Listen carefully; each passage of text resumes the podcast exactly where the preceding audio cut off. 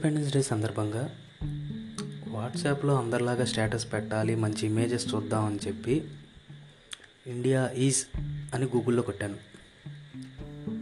Developing country అని వచ్చింది.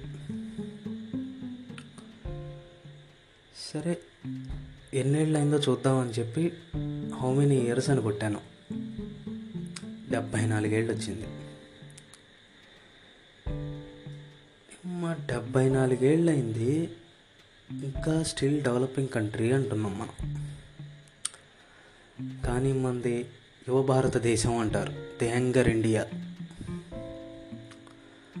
ఒకసారి ఆ యంగర్ ఇండియా డెబ్భై నాలుగేళ్ళ వయసున్న ఒక యువ భారతదేశం గురించి మాట్లాడదామని ఇటు వచ్చా. కొంచెం స్పేర్ చేయండి. భారతదేశం కర్మభూమి వేదభూమి. సువిశాల భారత ఖండం అంటారు. అలా ఎంతోమంది తమ నోరు తల బాదుకొని గొంతు కోసుకొని నరాలు తెగిపోయేలా అరిచి అరిచి చచ్చిపోయారు. ఒకసారి వాటి గురించి ఏంటో చూద్దాం.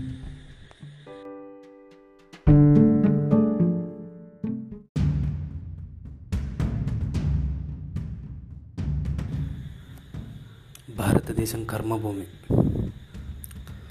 అమ్మ నాన్న చనిపోతే ఆస్తిలో వాటా తక్కువ రాశారని చెప్పి లీవ్ దొరకలేదని సాకు చెప్పి వాళ్ళ కర్మకి అటెండ్ అవ్వకుండా ఉండేవాడు. నీకెందుకురా కర్మ గురించి?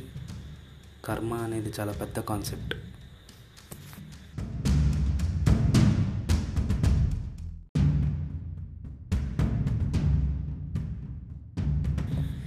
భారతదేశం వేదభూమి. కాసేపు ఏఐలు పైతాన్లు సైతాన్లు ఇవన్నీ కాసేపు పక్కన పెట్టేద్దాం. కాసేపు మన ఏన్షియంట్ హిందూ మైథలాజికల్ ఫిక్షనల్ క్యారెక్టర్స్లోకి వెళ్ళిపోదాం. ఓకే? వాల్మీకి రామాయణం అనేది రాస్తూ అందులో రాముడి గురించి చెప్తూ ఒక చిన్న కాన్సెప్ట్ చెప్తాడు. రామ బాణం ఎదురులేని బాణం అంటారు.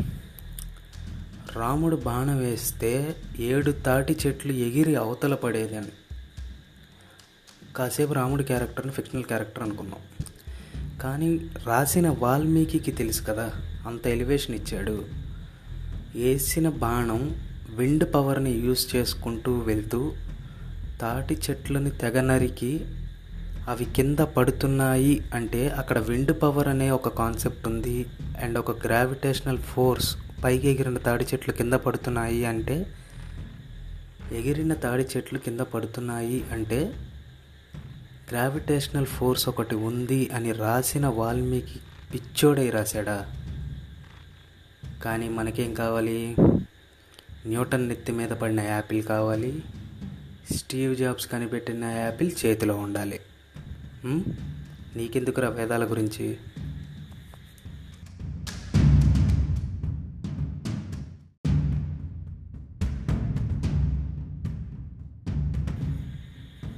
అరే వందిస్తే కానీ ఏదైనా మా తరం కాదు అంటావు. నీకెందుకురా వందే మాత్రం? జనన గణాంకాలకు తప్ప దేనికి పనికిరాని దేనికి పోటీ పడిని మనకెందుకురా జన గణ మన అరే ఒక్కడి మాత్రం గుర్తుపెట్టినా చెప్తున్నా నీకు గుర్తుపెట్టుకో. నువ్వు ఎప్పటికీ నిజాన్ని నమ్మవు. నిజాయితీని నమ్మవు. నిందని నమ్ముతావు నిన్ను నువ్వే అమ్ముతావు. జై హింద్.